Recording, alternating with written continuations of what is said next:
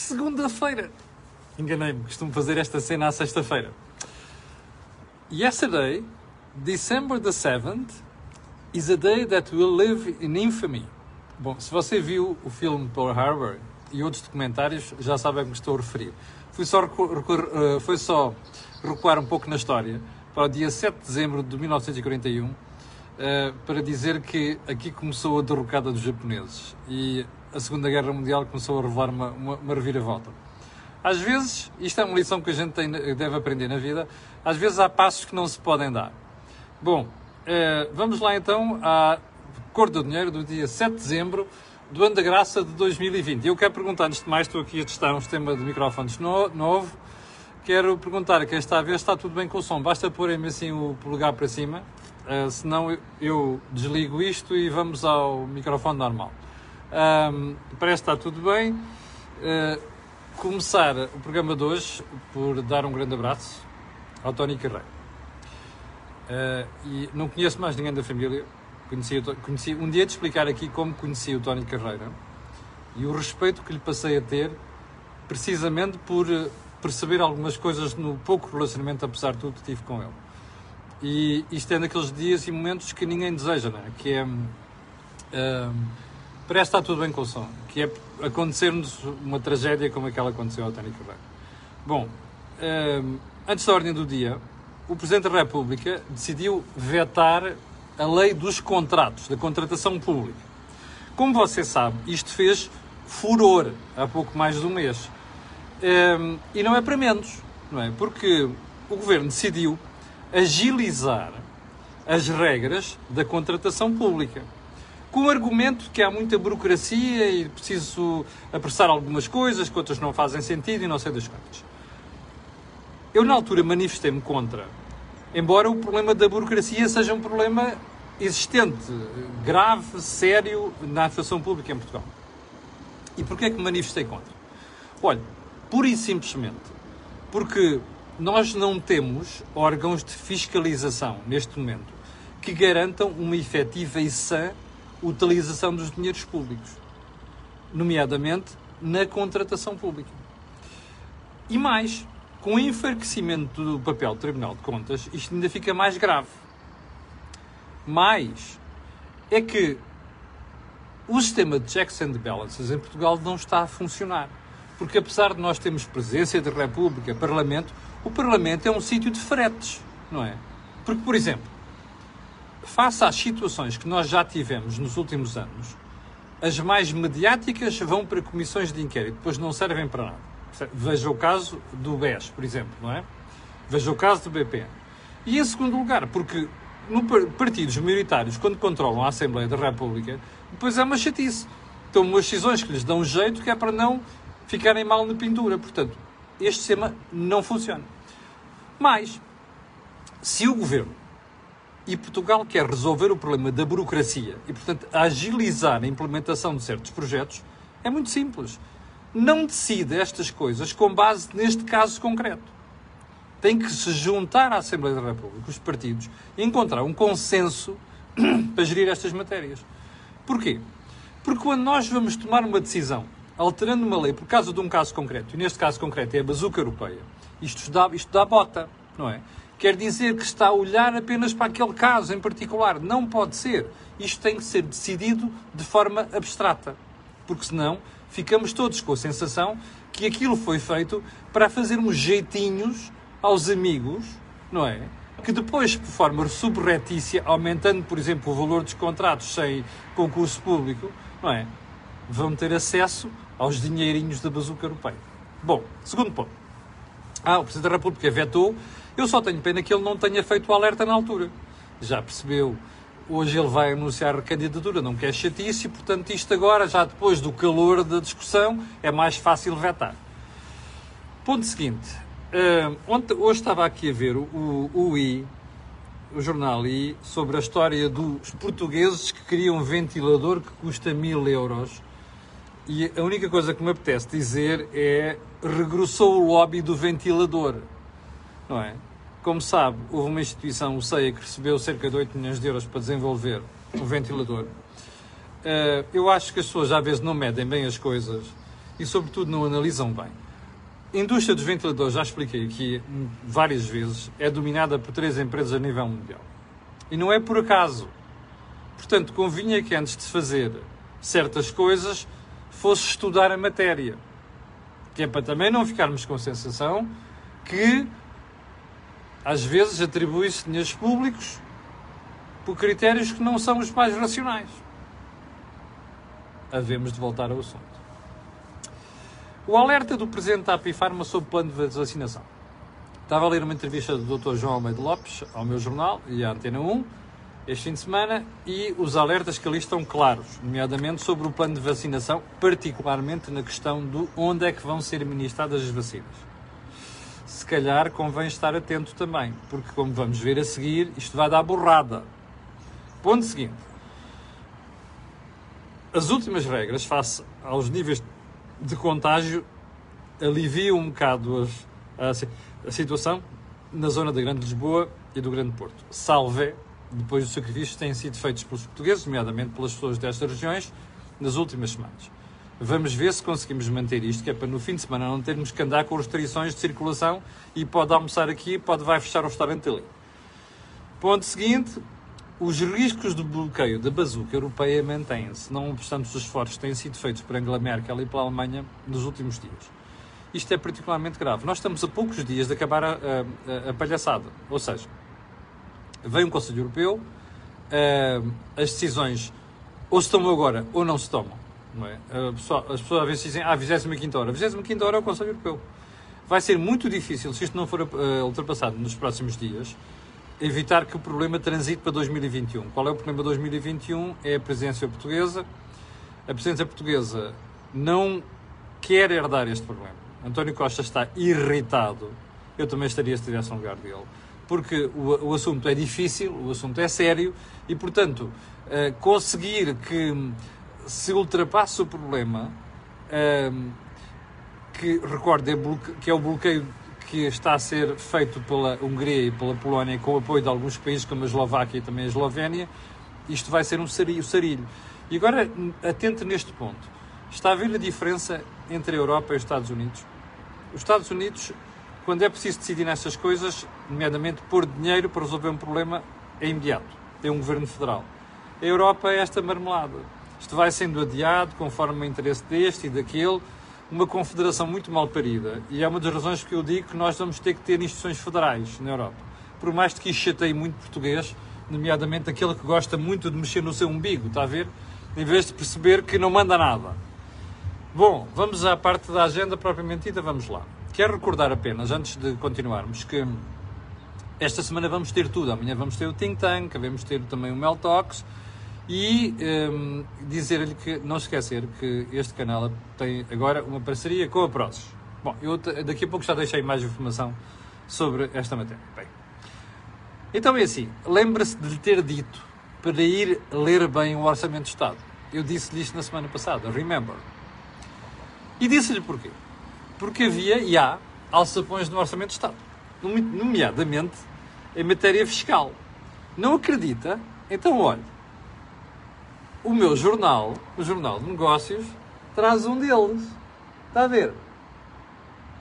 É assim. Orçamento permite cobrar mais IMI a terrenos para construção. A alteração ao código do IMI vem por letra de lei, vem pôr em letra de lei um procedimento do fisco que os tribunais não consideravam correto. Proprietários preparam pedidos de reavaliação até ao final do ano. Eu vou deixar esta parte do preparam pedidos de reavaliação para outra altura. O que é que lhe quero dizer sobre isto? Os fisco é, fisco é muito esperto. E, ah, só um pormenor. Você leu o artigo da doutora Teodora Cardoso ao Jornal de Negócios sexta-feira. Eu não, eu não mencionei na sexta-feira porque não tinha lido.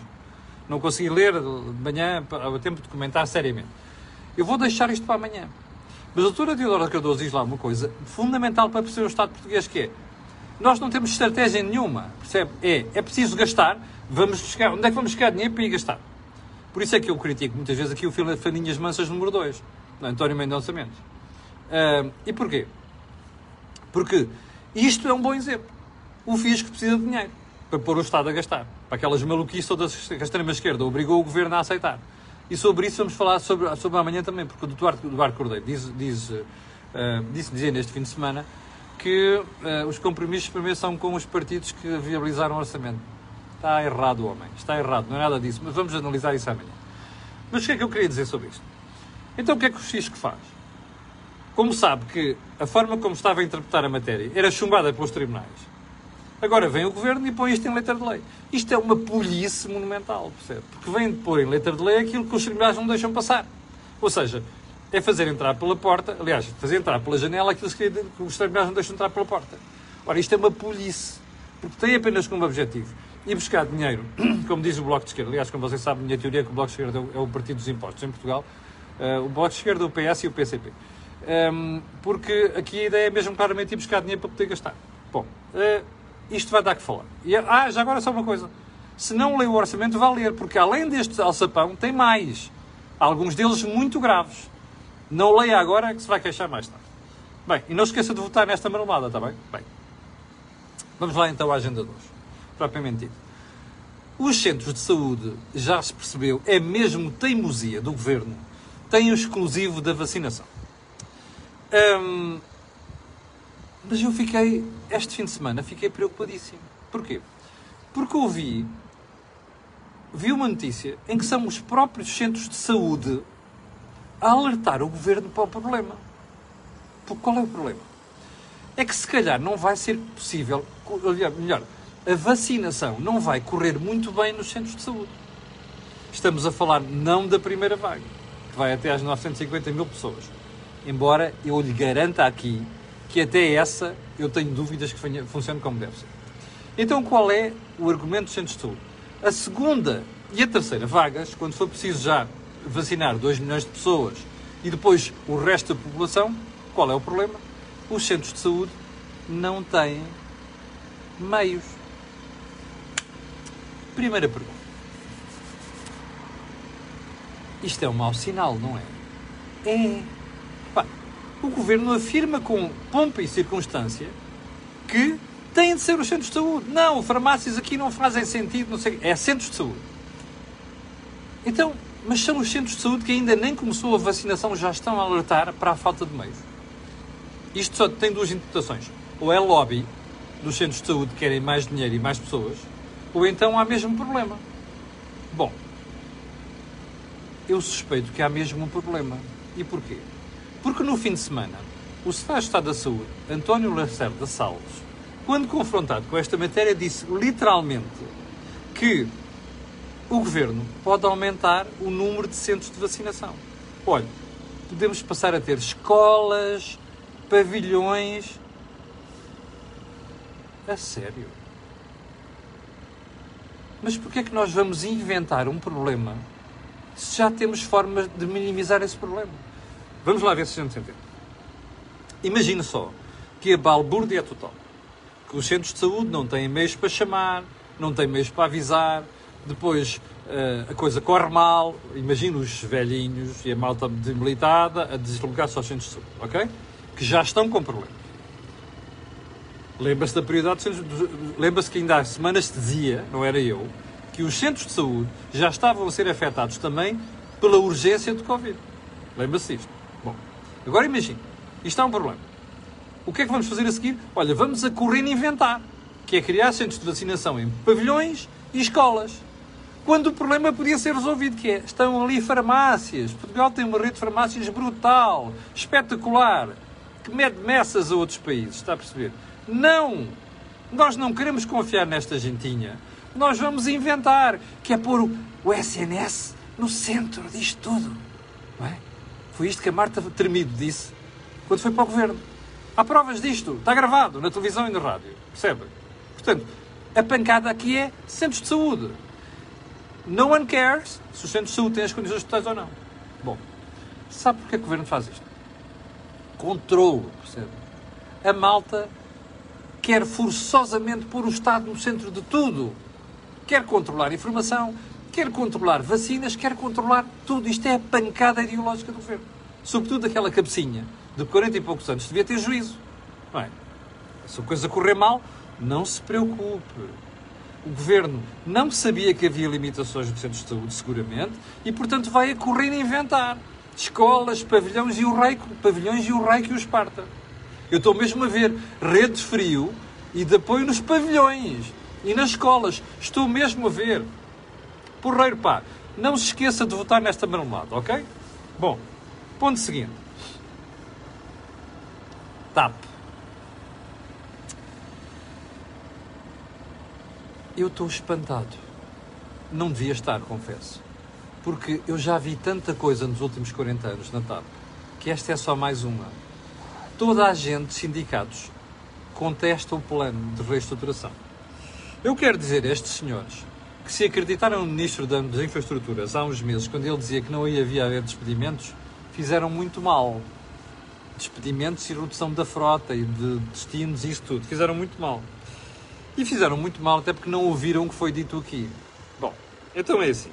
Está toda a gente em pé de guerra para ver se consegue condicionar o Governo de plano de reestruturação. Eu acho que ainda não perceberam uma coisa aquele plano não é do governo nem da TAP, aquele plano é imposto por Bruxelas. E eu estou a chamar a atenção para isto, porque estou a ver os sindicatos pilotos que vai fazer hoje uma, uma, uma Assembleia Geral só para contestar o plano de reestruturação. Peço desculpa. Ó oh, meus caros, acordaram tarde. Vocês deviam ter feito um plenário, era há uns anos, que é para obrigar a administração da TAP a reestruturar a empresa. Portanto, apanharam a boleia, não foi? Nos últimos anos. Agora vão apanhar pela tabela grande. Percebe? Sim, vai haver pilotos despedidos. Vai haver pessoal de bordo despedido. Vai haver pessoal de terra despedido. Sabem porquê? Porque os sindicatos nunca deixaram fazer nada nas últimas décadas. E agora, quando o governo se prepara para aplicar uma lei que suspende os contratos coletivos, é um sarilho. Estão a ver? Agora vão levar com tudo que não fizeram nos últimos anos. E vou-vos dizer uma coisa: a história de que é possível condicionar Bruxelas, esqueçam. Porque eu, a alternativa que há a este plano, eu vou lembrar ao pessoal da TAP, é pior. Ok? É ficar pior ainda. Portanto, podem fazer os plenários que quiserem. O governo vai se ver grego para defender isto em Bruxelas, junto à Direção-Geral Direção da Concorrência. Portanto, atenção ao que estão a fazer porque a alternativa, o plano B, pode ser bem pior. Não é pode ser, é mesmo bem pior. Bom, e eu vou dizer amanhã porquê. Ok? Guardadinho, amanhã, feriado, dia 8 de dezembro, dia da Imaculada Conceição, à cor do dinheiro. Eu amanhã vou explicar porque é que é bom terem cuidado. Ok? Notícia, ou melhor, informação fresquinha de pé da orelha de Bruxelas. Bom, uh, o que eu achei espantoso na teoria dos pilotos é que o problema não está na empresa. O problema está no mercado, nas condições do mercado. Oh, meus caros, vocês não perceberam nada ainda. Ou então perceberam, estão a ver se a areia para os olhos portugueses. Sabe porquê é que a TAP vai ser duramente afetada pelo plano de reestruturação imposto por Bruxelas? Eu vou-te explicar. Porque quando Bruxelas olhou para as contas da TAP, percebeu que em 2019, antes de pandemia, já tinha um problema grave. É só olhar para os números. Em 11 anos, em 11 anos a TAP teve lucros em 2 anos. Percebe? É só olhar para as contas. Portanto, Bruxelas olhou para aquilo e diz assim: ah, não, não, não, não, não, isto não é um problema de pandemia. A empresa já tinha problemas. Portanto, vocês querem ajudar a empresa, vão levar com tudo quanto é cortes de postos de trabalho, cortes de aviões, cortes de rotas e por aí adiante. Capiche ou não? Brinquem, brinquem. Amanhã eu explico o que é que vai suceder. Bom, Uh, ontem ficámos a saber, eu não sabia, ontem ficámos a saber, eu, eu li isto alguns, que hum, acho que foi o Dr. Marcos Mendes que me disse, como diz aqui um espectador. Uh, disse que o, doutor, o, governo quer levar o plano de reestruturação da TAP, depois de, de aprovado por Bruxelas, ao Parlamento. Espera aí. Eu esperaria que o governo levasse este plano ao Parlamento antes de ir a Bruxelas. Depois de ir a Bruxelas, porquê? O governo tem autonomia para isto, não é? Ah. Sabe qual é a jogada? Já foi aprovado por Bruxelas, agora vai ao Parlamento. Vocês querem chumbar da oposição? Chumbem. E depois, o que vier a seguir é da vossa responsabilidade. As pessoas menosprezam sempre o Dr. António Costa. O Dr. Rui Rio, o resto da malta, menospreza o Dr. António Costa. Isto é uma jogada, não é? É uma espertice, é uma chaluice. É óbvio que se Bruxelas já aprovou e o Governo tem autonomia para negociar isto com Bruxelas, chega. Não é preciso levar isto ao Parlamento. Eu espero que o PS tenha a respectiva oposição pensem numa solução de entalar o Dr. António Costa nesta matéria. Percebe? Porque eu não acho piada nenhuma Então porquê é que o Governo não leva outras matérias? São da competência do Governo, ao Parlamento. Ah, pois é, está a ver. Chico espertos, saloices. Bem, e isto é um insulto, desculpa, eu peço desculpa aos salões, se sabe o que é dizer salões, não é? Bom, um, último ponto, também me alertaram na semana passada, sexta-feira, que ainda não houve demissões no Serviço de Estrangeiros e Fronteiras com aquela história da, da morte do cidadão ucraniano. Eu não sabia. E até ouvi dizer, eh, aliás, o espectador que mandou a informação a dizer que parece que a própria a diretora do CEF foi informada no próprio dia do que é que teria acontecido.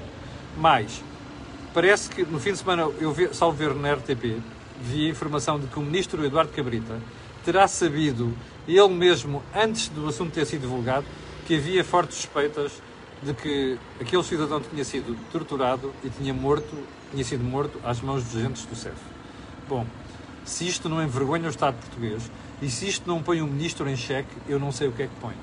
Mas também vou-lhe dizer uma coisa: depois do que eu ouvi de desresponsabilização dos incêndios, de tanques e por aí adiante, ver desresponsabilização aqui já nada, já nada me surpreende. Mas há uma coisa que me surpreende: é a falta de vergonha dos governantes. Eu, no lugar do ministro, teria ido para a rua. E no lugar da diretora do CEF, antes de me porem na rua, eu próprio teria pedido admissão. Bom, chegámos ao final do programa de hoje. Quero agradecer a vossa paciência, 6.600 pessoas em direto, a véspera de feriado. Amanhã não se esqueça, há cor do dinheiro, às 8 da manhã, como sempre. Quero agradecer a vossa paciência, quero pedir a estas pessoas, aquelas que vão ver aquilo que peço sempre, que é colocarem um gosto, fazer partida nas redes sociais e também sabe porquê. Aquilo que houve aqui, não houve em mais sítio nenhum. Obrigado, com licença e até amanhã às 8.